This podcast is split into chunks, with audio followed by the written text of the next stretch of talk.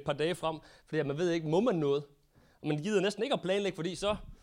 Men det, der er så godt med Gud, det er, at så, så kan han altid vende alt til det gode, står der i Romerbrevet. Og vi fik utrolig kort tid til at forberede til den her gudstjeneste. I øh, torsdag må det have været, fandt jeg ud af, at så skulle jeg prædike i dag pludselig. Og jeg, jeg havde ikke lagt tid ind til at skulle prædike i dag.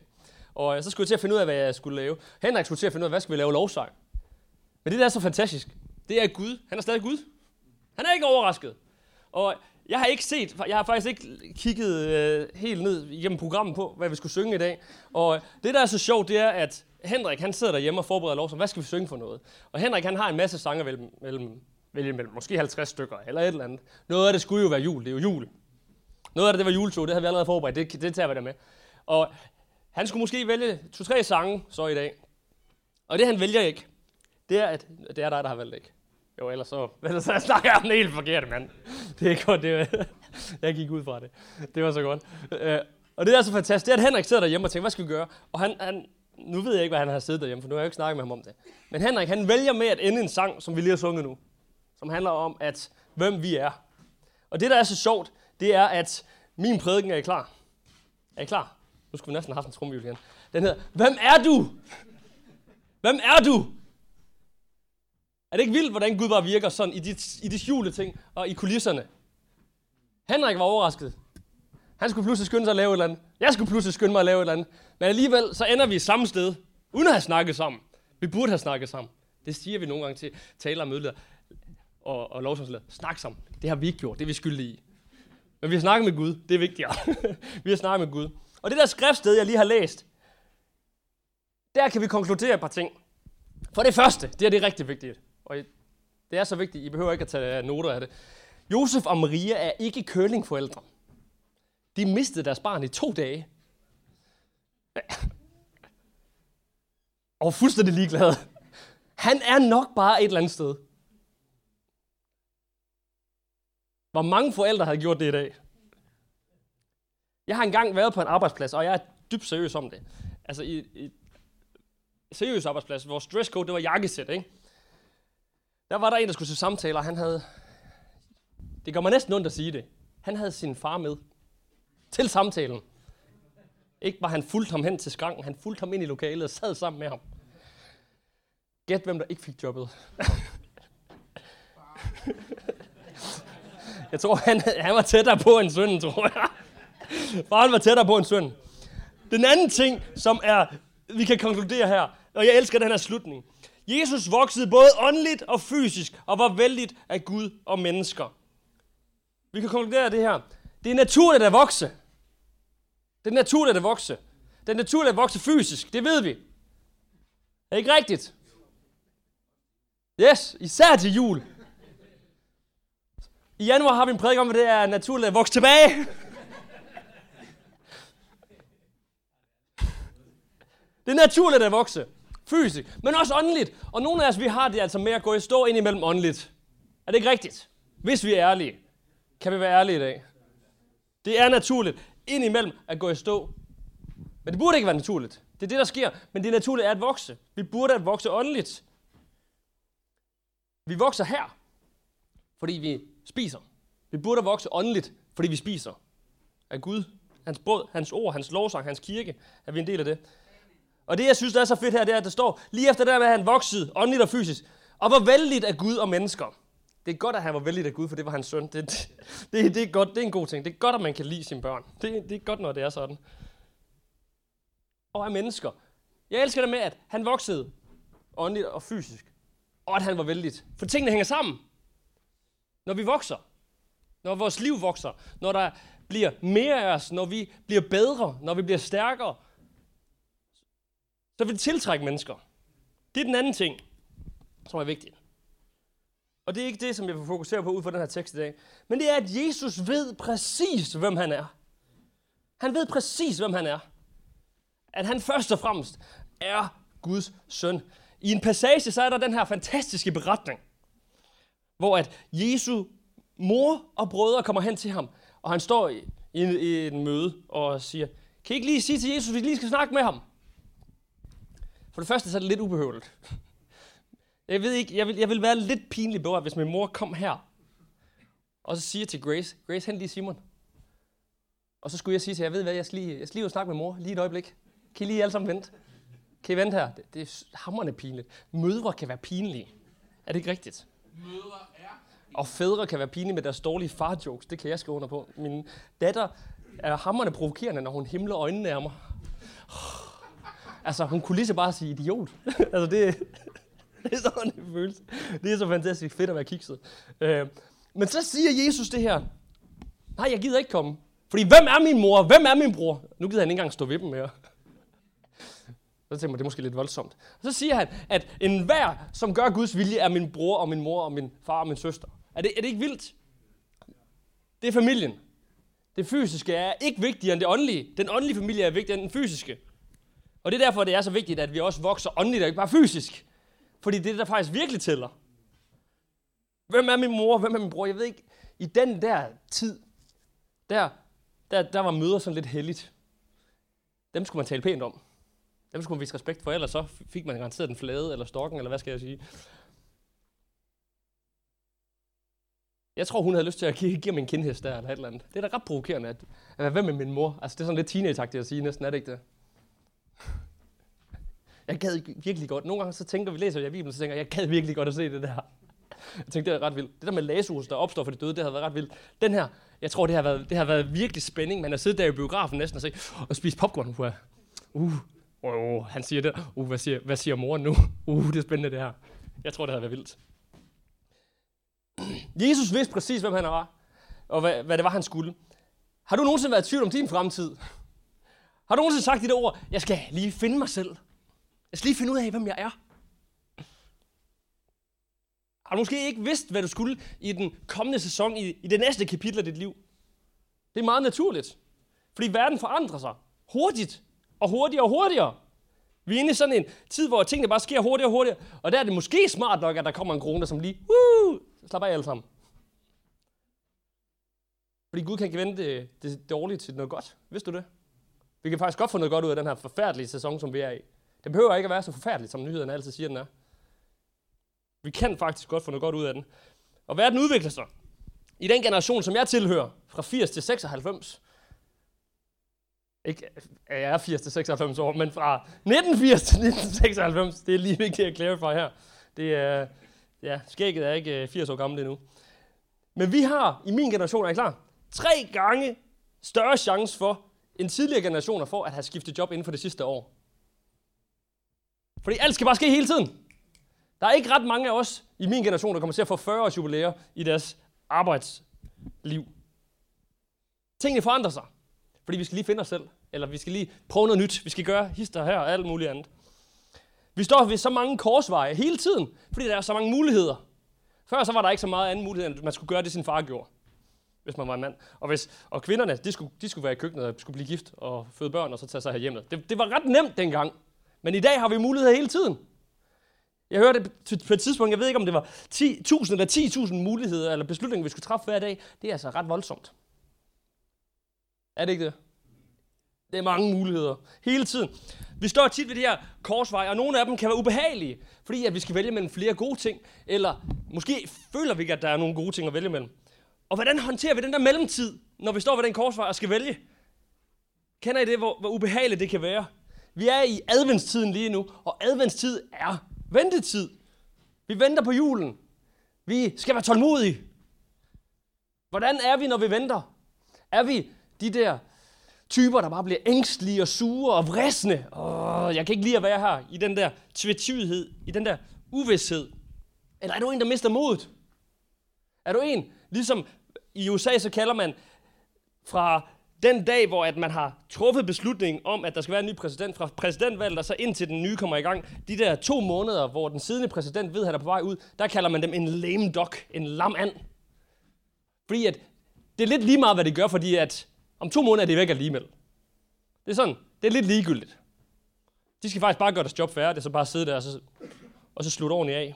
Og så er det nogen, der slutter bedre af end andre. Øh, kan man vist uh, trygt sige derovre. Men hvordan er vi, når vi er i de der situationer som, som en lam and? Hvordan er vi i vores job, når vi er ved at skifte job? Slutter vi orden af? Hvordan er vi i vores ægteskab? Er vi en, der bliver ved med at kæmpe også, når det er svært? Eller giver vi bare op? Hvordan er vi, når vi er imellem sæsoner? Og der tror jeg, der er en nøgle i at trives i tvetydigheden. At trives, trives i uvidsheden. Og det er der, hvor jeg tror, vi kan finde fred, og vi kan finde hvile, vi kan finde det i Jesus. Det er der, hvor vi har adventstiden, som er ventetiden. I Matthæus 6 så står der, at vi skal søge Guds rige først, og så skal alt andet nok løse sig. Og jeg tror faktisk, det er en sandhed, som for få af os griber fat i, og for få af os virkelig lever. Hvis vi sætter Gud først i alle henseender, i vores liv, i vores ægteskab, i vores økonomi, i vores job, i vores familieliv, i vores skole, i vores arbejde, i vores venskaber, i vores hobbyer, så tror jeg, at den alt nok skal lykkes, hvis vi sætter ham først i et hver henseende. Og i coronaen, jeg ved ikke, om du synes, den har været udfordrende. Det, her, det har du nok til tider. Hvor, åh, hvordan får jeg nu det her til at lykkes? Og nu skal vi, nu skal, forventer det i næste uge, at så, så skal vi for eksempel have, hjem og have børn igen derhjemme. Så skal de sidde i hjemmeskole. Så jeg kan love jer for, at mine børn de bliver ikke hjemmeskolet online. Det kommer de ikke til at have. Det har de ikke disciplin til. Og jeg tror ikke, deres lærer gider, fordi en af lærerne, det, det, det, det, det går bare ikke. Så jeg skal sidde og for, de forventer, at jeg skal sidde og arbejde fuldtid, mens jeg også har mine børn der. Og det kan jeg love for, det kommer ikke til at ske. Og der er nogle ting, der er ubelejlige, er det ikke rigtigt? Der er nogle ting, der er svære, og der er nogle ting, hvor vi skal finde ud af det. Og jeg kan love jer for en ting, som jeg har fundet ud af i den her tid. Det er, at mit håb, det er Gud. Jeg har opfundet, eller ikke opfundet, jeg har fundet ud af, at ja, ja, Bibelen, jeg har, ikke op, jeg har ikke fundet på den. Jeg har fundet ud af, at Bibelen er et rigtigt vigtigt værktøj i de der situationer. Jeg vidste, det var vigtigt, men jeg har fundet ud af, hvor vigtigt det egentlig er. Fordi det er det, som egentlig holder mig til ilden. Det er det, der gør, at jeg ikke bare ender med at sidde i nattøj derhjemme og bare ikke give noget som helst og være en lam and. Vi har brug for Guds ord i vores liv. Vi har brug for at sætte ham først. Og jeg tror på, at når vores identitet først findes i Jesus, skal det alt sammen nok løse sig. Men hvis vi søger efter det her, der er alle vegne. Hvis vi søger efter, jeg skal lige finde ud af, hvem jeg, hvem jeg er i et job, så vil du ikke finde det. Hvis du finder det i en partner, vil du ikke finde identitet. Du skal finde dig selv i Jesus først. Så vil alt det andet lykkes. Om du finder en partner eller ikke en partner.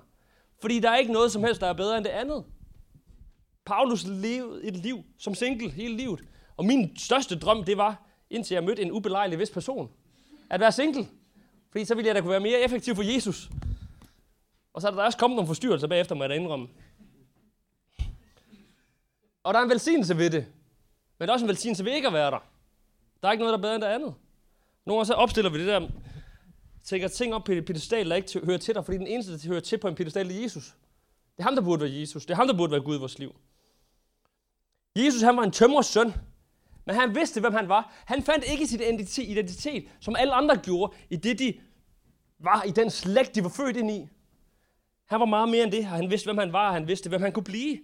Maria, hans mor, i et præ-middelalderligt, præ, præ, præ, præ-middelalderligt samfund, der havde hun en bestemmelse, som var, at hun skulle giftes, tige stille, lave maden, føde sine børn og lade man brokke sig.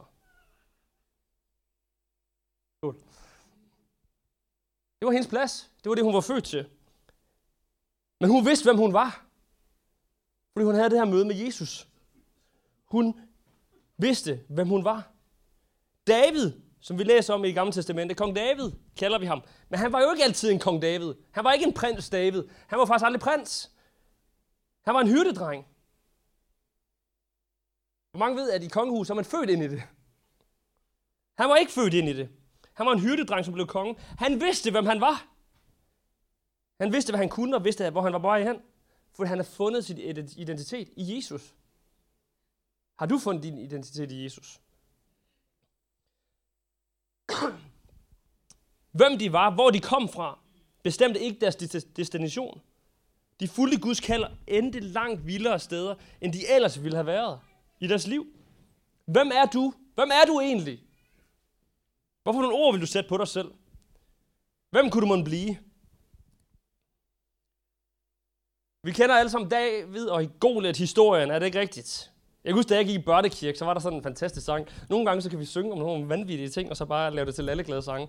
Og så sang vi, at stenen ramte Goliat, boing, det lød. 1, 2, 3, og bum, han var død. Alle israelitter føles, Nu er Goliat hovedløs. yes, jeg tænker jo nogle gange, hvad de har ved. Og så vi, ja, han er hovedløs. Jeg synes, det er vildt, ikke? Det er sådan, jeg voksede op. Det var nummer et på playlisten. I 1. Samuels bog, 17, 38, 39. Det er godt, jeg ikke er lovsangsleder, så vil der sådan nogle sange, vi vil vælge. Ej. Nej. Nej. Saul gav nu David sin egen rustning med både bronzehjelm og brynje. David spændte bæltet med sværet om livet, men han kunne ikke bevæge sig med alt det på. Han havde jo aldrig prøvet det før. Jeg kan dårligt bevæge mig i den mundering, sagde han, og tog det alt sammen af igen. Læser vi i 1. Samuels bog 17, 38-39. Det, der er så fantastisk med det her, det er, at der er en sandhed her, som vi kan tage med os videre i vores liv. Fordi du kan ikke gå gennem livet i andres fodspor, vidste du det?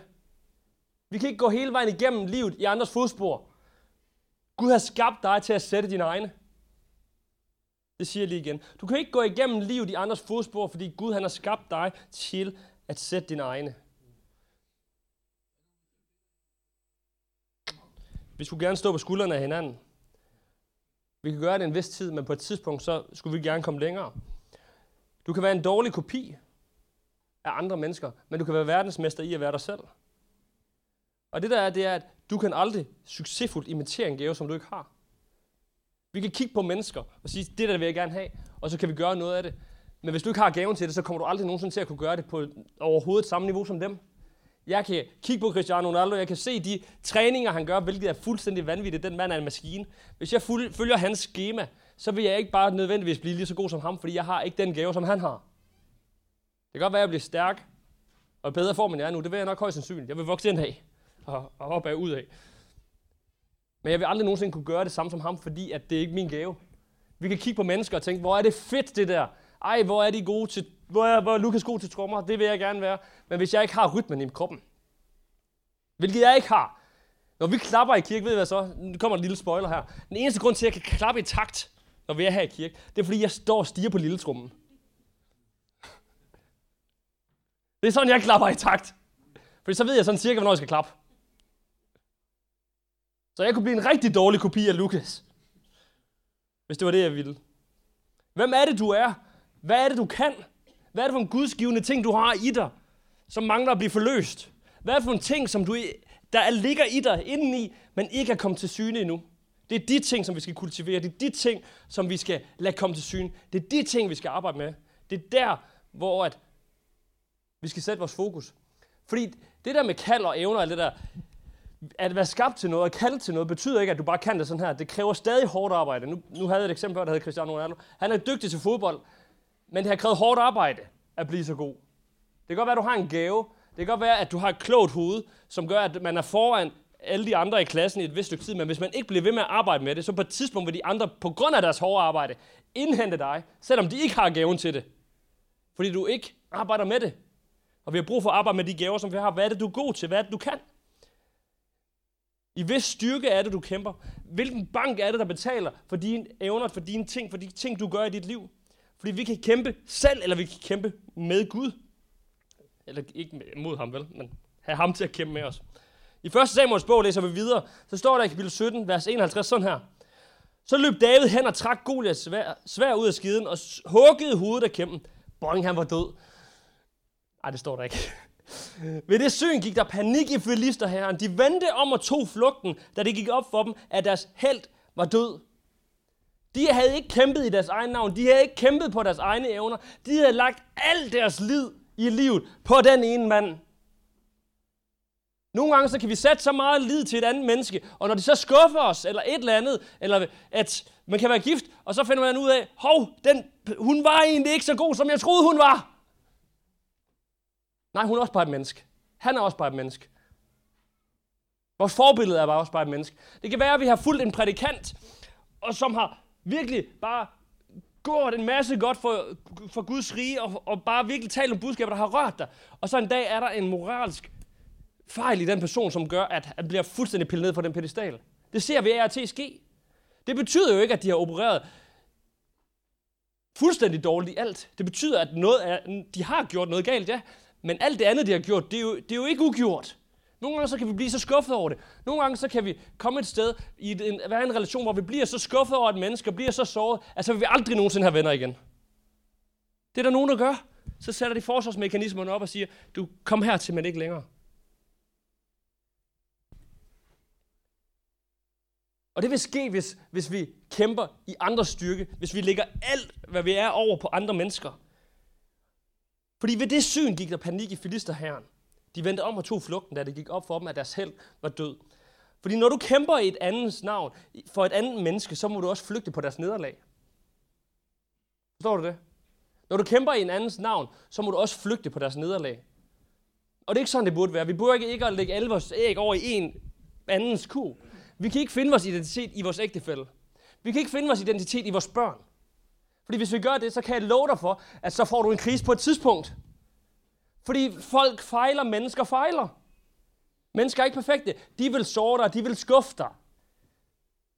Og nogle gange på, til et plan, hvor at den relation ikke kan genskabes. Der vil være venskaber, som brydes, hvor de ikke kan heles igen. Fordi det er for en sæson. Men Gud han kan helbrede alt, heldigvis.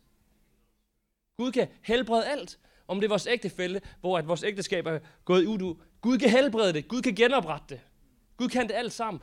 Men hvis vi lægger vores identitet i det, så vil din identitet blive skrøbelig. Og du vil være nødt til at flygte på deres nederlag.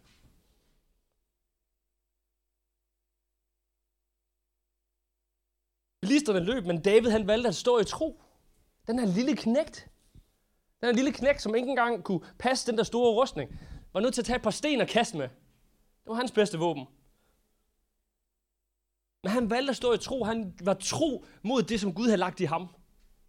For det var ikke med sværet, han var klar endnu. Det var med de der små sten der. Det var det, som Gud havde gjort, han kunne. Tro kan nemlig flytte bjerge.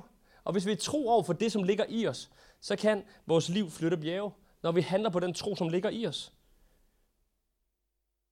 Og nogle gange så står vi ved nogle svære valg i livet, hvor at det er ikke nemt. Det var ikke nemt for David at skulle stille sig over for en 3 meter høj mand. Det, jeg vil ikke have det nemt ved at stille mig over for en 2 meter høj mand. Eller en halvanden meter høj mand, som var bredere end mig. Det ville jeg heller ikke have det nemt med. For det er ikke der, mine evner ligger. Men nogle gange så er vi nødt til at tage chancer ud fra det, som ligger i os. Og bare handle på den tro, som er der. Og det er det, som kan flytte bjerge. Når vi handler på det der usikre territorie. Når man går på vandet. Det var der noget en risiko i en storm at gå på vandet. Det var ikke bare, at han gik på vandet i et badekar, hvor det var sikkert. Det var på et oprørt hav. Han skulle ud og gå, Peter. Og det, der er så fantastisk, det er, at vi er blevet adopteret ind i Guds familie. Vi er en del af Guds familie, dig og mig. I 1. Peters brev står der i kapitel 2, vers 9. Men I er blevet en udvalgt slægt, et kongeligt præsteskab, et helligt folk. Ja, Guds ejendomsfolk, så I kan fortælle om, hvor vidunderlig han er, som kaldte jer ud af mørket og ind i sit underfulde lys. Vi er blevet adopteret ind i Guds familie. Er der, er der nogen, der har prøvet de der DNA-test, man kan tage i dag, for at se, hvor man stammer fra? er der nogen, der har prøvet det? Det er måske kun mig. Jeg prøvede det på et tidspunkt, og øh, fandt ud af, at til synligheden er der lidt skotsk blod i mig. Så jeg ved ikke, om jeg er bange for, at jeg er familie med Amy. Ej, nej, nej. Nej, danskere var derovre, så det er jo egentlig ikke usandsynligt, at, at der egentlig er noget der. Men det er lidt interessant, at vi prøver at kigge på vores ophav. Der er nogen, der på et tidspunkt fandt min far ud af, at han havde en storesøster. Det lyder mærkeligt. Men det var fordi, at åbenbart så havde min farmor været gravid ved et uheld. Hun var ikke planlagt noget som helst. Og øh, det var skamligt at få barn uden for ægteskab på det tidspunkt. Så øh, det hun gjorde, det var, at så snart at bulen viste sig, så stak hun af i 6 måneder, fødte barnet, bortadopterede barnet, og så tog tilbage til familien. Og øh, hendes søstre, og øh, kun hendes mor vidste faktisk noget. Ingen, ikke engang søstrene. Så lige pludselig så øh, er der en, som ringer til, til mig og siger, øh, kan, er, er du alderen tændt? Nej, det er noget, kan jeg få hans nummer? For jeg tror, jeg tror, jeg er familie med ham. Hvad? Hej. og så fik, fik hun nummer, og så fandt vi ud af, at min far havde faktisk en storsøster. Øh, der er nogen, der søger efter deres ophav. Det er godt at vide, hvor du er fra. Det er vigtigt at vide, hvor du er på vej hen. Men det er vigtigst at vide, at du er Guds ægte barn. Det er faktisk det, der er vigtigst at vide. Det er vigtigt at vide, hvor du er fra. Vigtigt at vide, hvor du har hen. Men allervigtigst at vide, at du er Guds barn. At det er der, du og jeg finder vores identitet. Fordi Gud han elsker os. Gud han elsker dig. Gud har en plan for dig. Og hans plan for dig, det er en dig. En dig uden synd. En, og hvor mange ved, det er en proces. Det er en proces. Det er ikke bare, at man rækker hånden op til frelse, så er alt perfekt. Fordi ved du hvad, du laver fejl. Jeg laver fejl. Det gør vi alle sammen. Vi laver alle sammen nogle tåbelige ting. Once in a while er det ikke rigtigt, hvis vi skal kigge ind. Bare roligt, øh, I behøver ikke her at råbe op om, hvad det er, I gør. Men vi skal anerkende, at vi gør det, og erkende det. Fordi hvis vi ikke gør noget ved dem, hvis vi bare ignorerer dem, så kan jeg love dig for, at de bliver blive der, og bliver ved med at være fejl, og de vil vokse til større fejl. Og synd vokser nemlig. Og synd trives i mørket. Og når vi sætter lys på det, når vi sætter Jesu lys på det, og andres lys på det, så vil der ske noget ved det. Guds plan for dig, det er en dig, som samler sig rige i himlen frem for på jorden. Guds plan for dig, det er den dig, som vil blive den bedste dig. Og ikke bare, hvor du er nu. Så hvem er du? Og hvor er det, du er på vej hen? Hvad er det, 2022 har for dig? Hvad er det 2022, at Gud kalder dig til at gøre i det år? Jeg læste her den anden dag, at lad os slutte det her år på samme måde, som vi ønsker at gå ind i det næste år. Lad os ikke bare udskyde de gode beslutninger, som vi ønsker at træffe til næste år, men lad os begynde at gøre det i dag. Hvis du gerne vil i form, så lad være med at gøre det 1. januar først. Så start lige nu. Nu vil jeg så ikke Og der er kage bagefter. Men du kan stadig løbe en tur bagefter. Men lad os ikke udskyde de ting, som vi ønsker at gøre, de gode ting. Lad os begynde at slutte det her år, som vi ønsker at starte det næste år. Hvor er du på vej hen? Og hvad betyder det der med vores DNA, hvor det er, vi kommer fra? At vi er Guds barn. Hvad er det for en forskel, der er før og efter vi bliver kristne? Hvad er det for en forskel, der er før og efter vi bliver døbt? Hvad, hvad er det for noget, det gør? Er der en forskel? Det er et fantastisk svar, fordi både ja og nej. Nogle ting vil være som før. Nogle ting, når man bliver kristen, bliver frelst, giver sit liv til Jesus, bliver døbt, det vil være som før. Du ser ud på samme måde. Tak Jesus. Desværre, whatever du må synes. Det ændrer ikke den ydre person. Du har den samme sjæl. Men det, der sker, det er, at vi opdager, at vi har faktisk en ånd. Vi går fra en todimensionel tankegang til en tredimensionel tankegang, når vi finder Jesus. Fordi at vi består af ånd, sjæl og læme. Vi opdager og vækker vores ånd til live.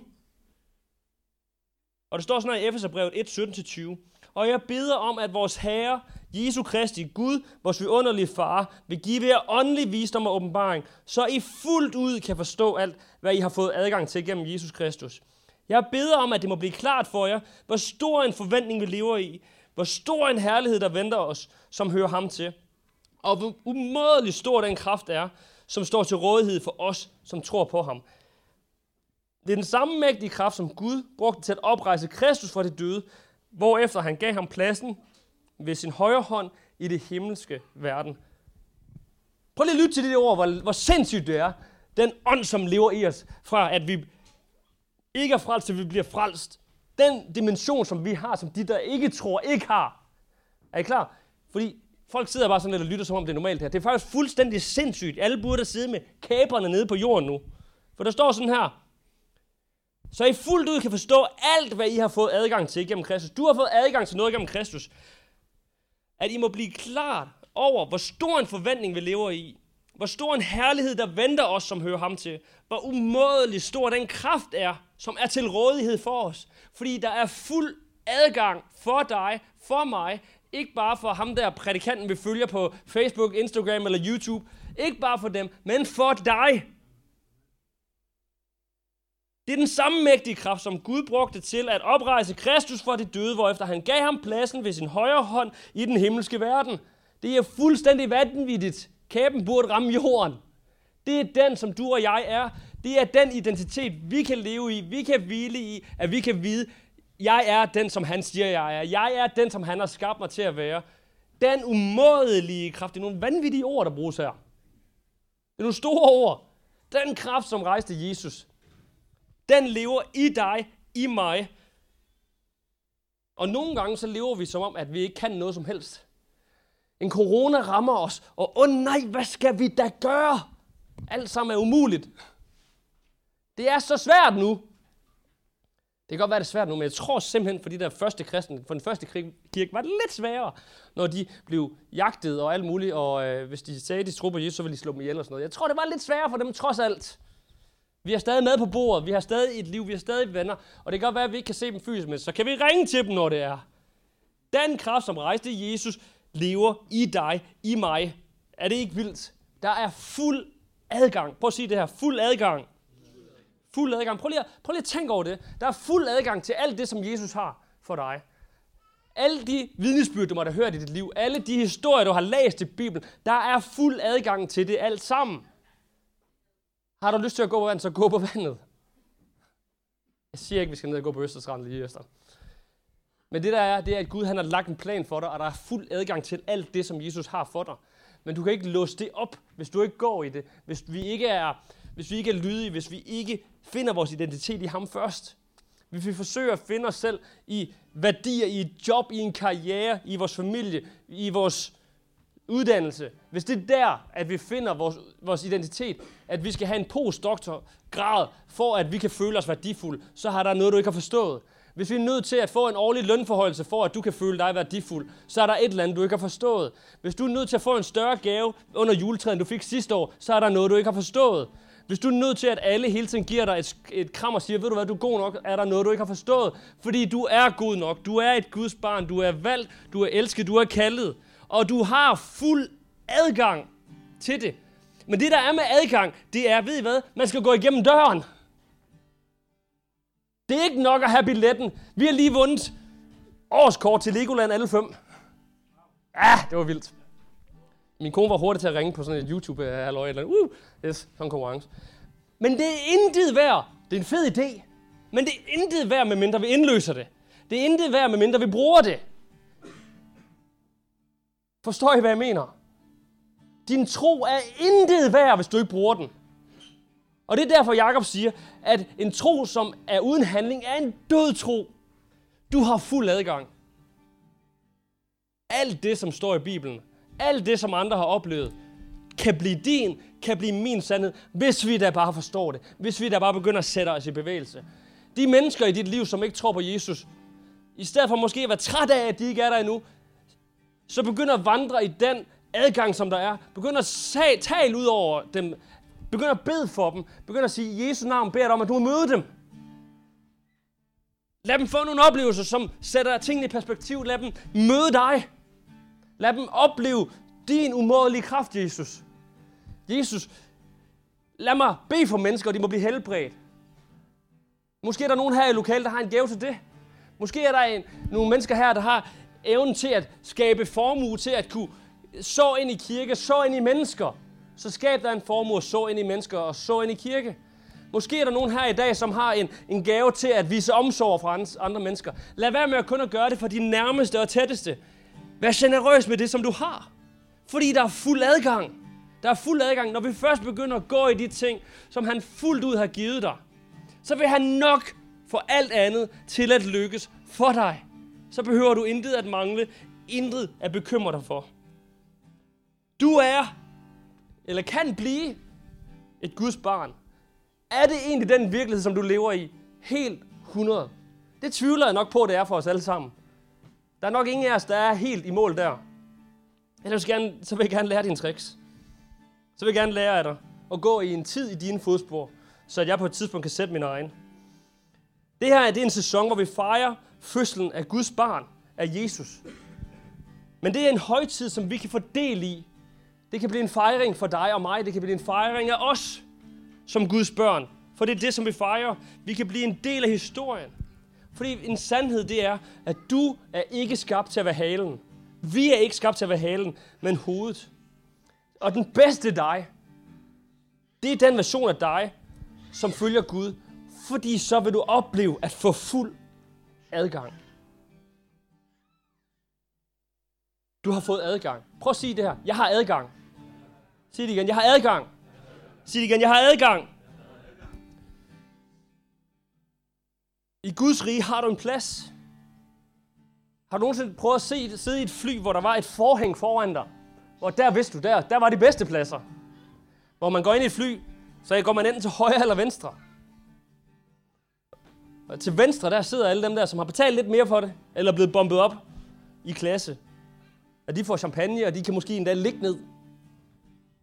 Er nogen, der har været lidt misundelig på dem? Det har, det har jeg altid tænkt, hvad, hvad må der er der egentlig? jeg kunne godt tænke mig at prøve det. Men det, der er så fantastisk, det er, at det kan godt være, at jeg ikke får adgang der, men i livet til de ting, som Gud har kaldet mig til, de drømme, jeg har i mit liv, de Guds ting, som ligger i mig, har jeg fået fuld adgang til. Jeg behøver ikke at frygte. Jeg behøver ikke at frygte, om jeg får det job, jeg drømmer om. Jeg behøver ikke at frygte, om jeg ser de frugter af livet, som jeg drømmer om. Fordi så længe jeg går, så længe jeg er tro i det, som jeg er blevet sat i, jeg behøver ikke bekymre for, at mine børn finder tro, så længe jeg bliver ved med at gå i tro, og så længe jeg bliver ved med at være tro. Og apropos det der med forhænget i et fly. Det, der skete, da Jesus døde på korset for os, det var, at forhænget blev brudt. Inde i templet var det nemlig således, at man kunne, komme, man kunne ikke komme ind i det allerhelligste. Det var ypperste præsten, der kunne komme der ind en gang om året. Kunne komme ind i Guds nærvær. Da Jesus udåndede på korset, blev det brudt, det forhæng. Forhænget mellem pøbelen og første klasse. Og hvis du lige nu sidder og tænker på fly lige nu, så igen har du misset pointen. For det er netop ikke det, der er pointen. Gud han har givet dig fuld adgang til alt det, som han har kaldet dig til. Fordi Guds rige er kommet nært. Det prædiker Jesus, det prædiker Johannes Døber. Og ved du ikke i dag, hvem du er? Er du i tvivl? Er du sikker på næste kapitel? Ved du ikke, hvad Gud kalder dig til i 2022? Så lad os starte med at kalde på ham. Kan vi ikke lige rejse os op?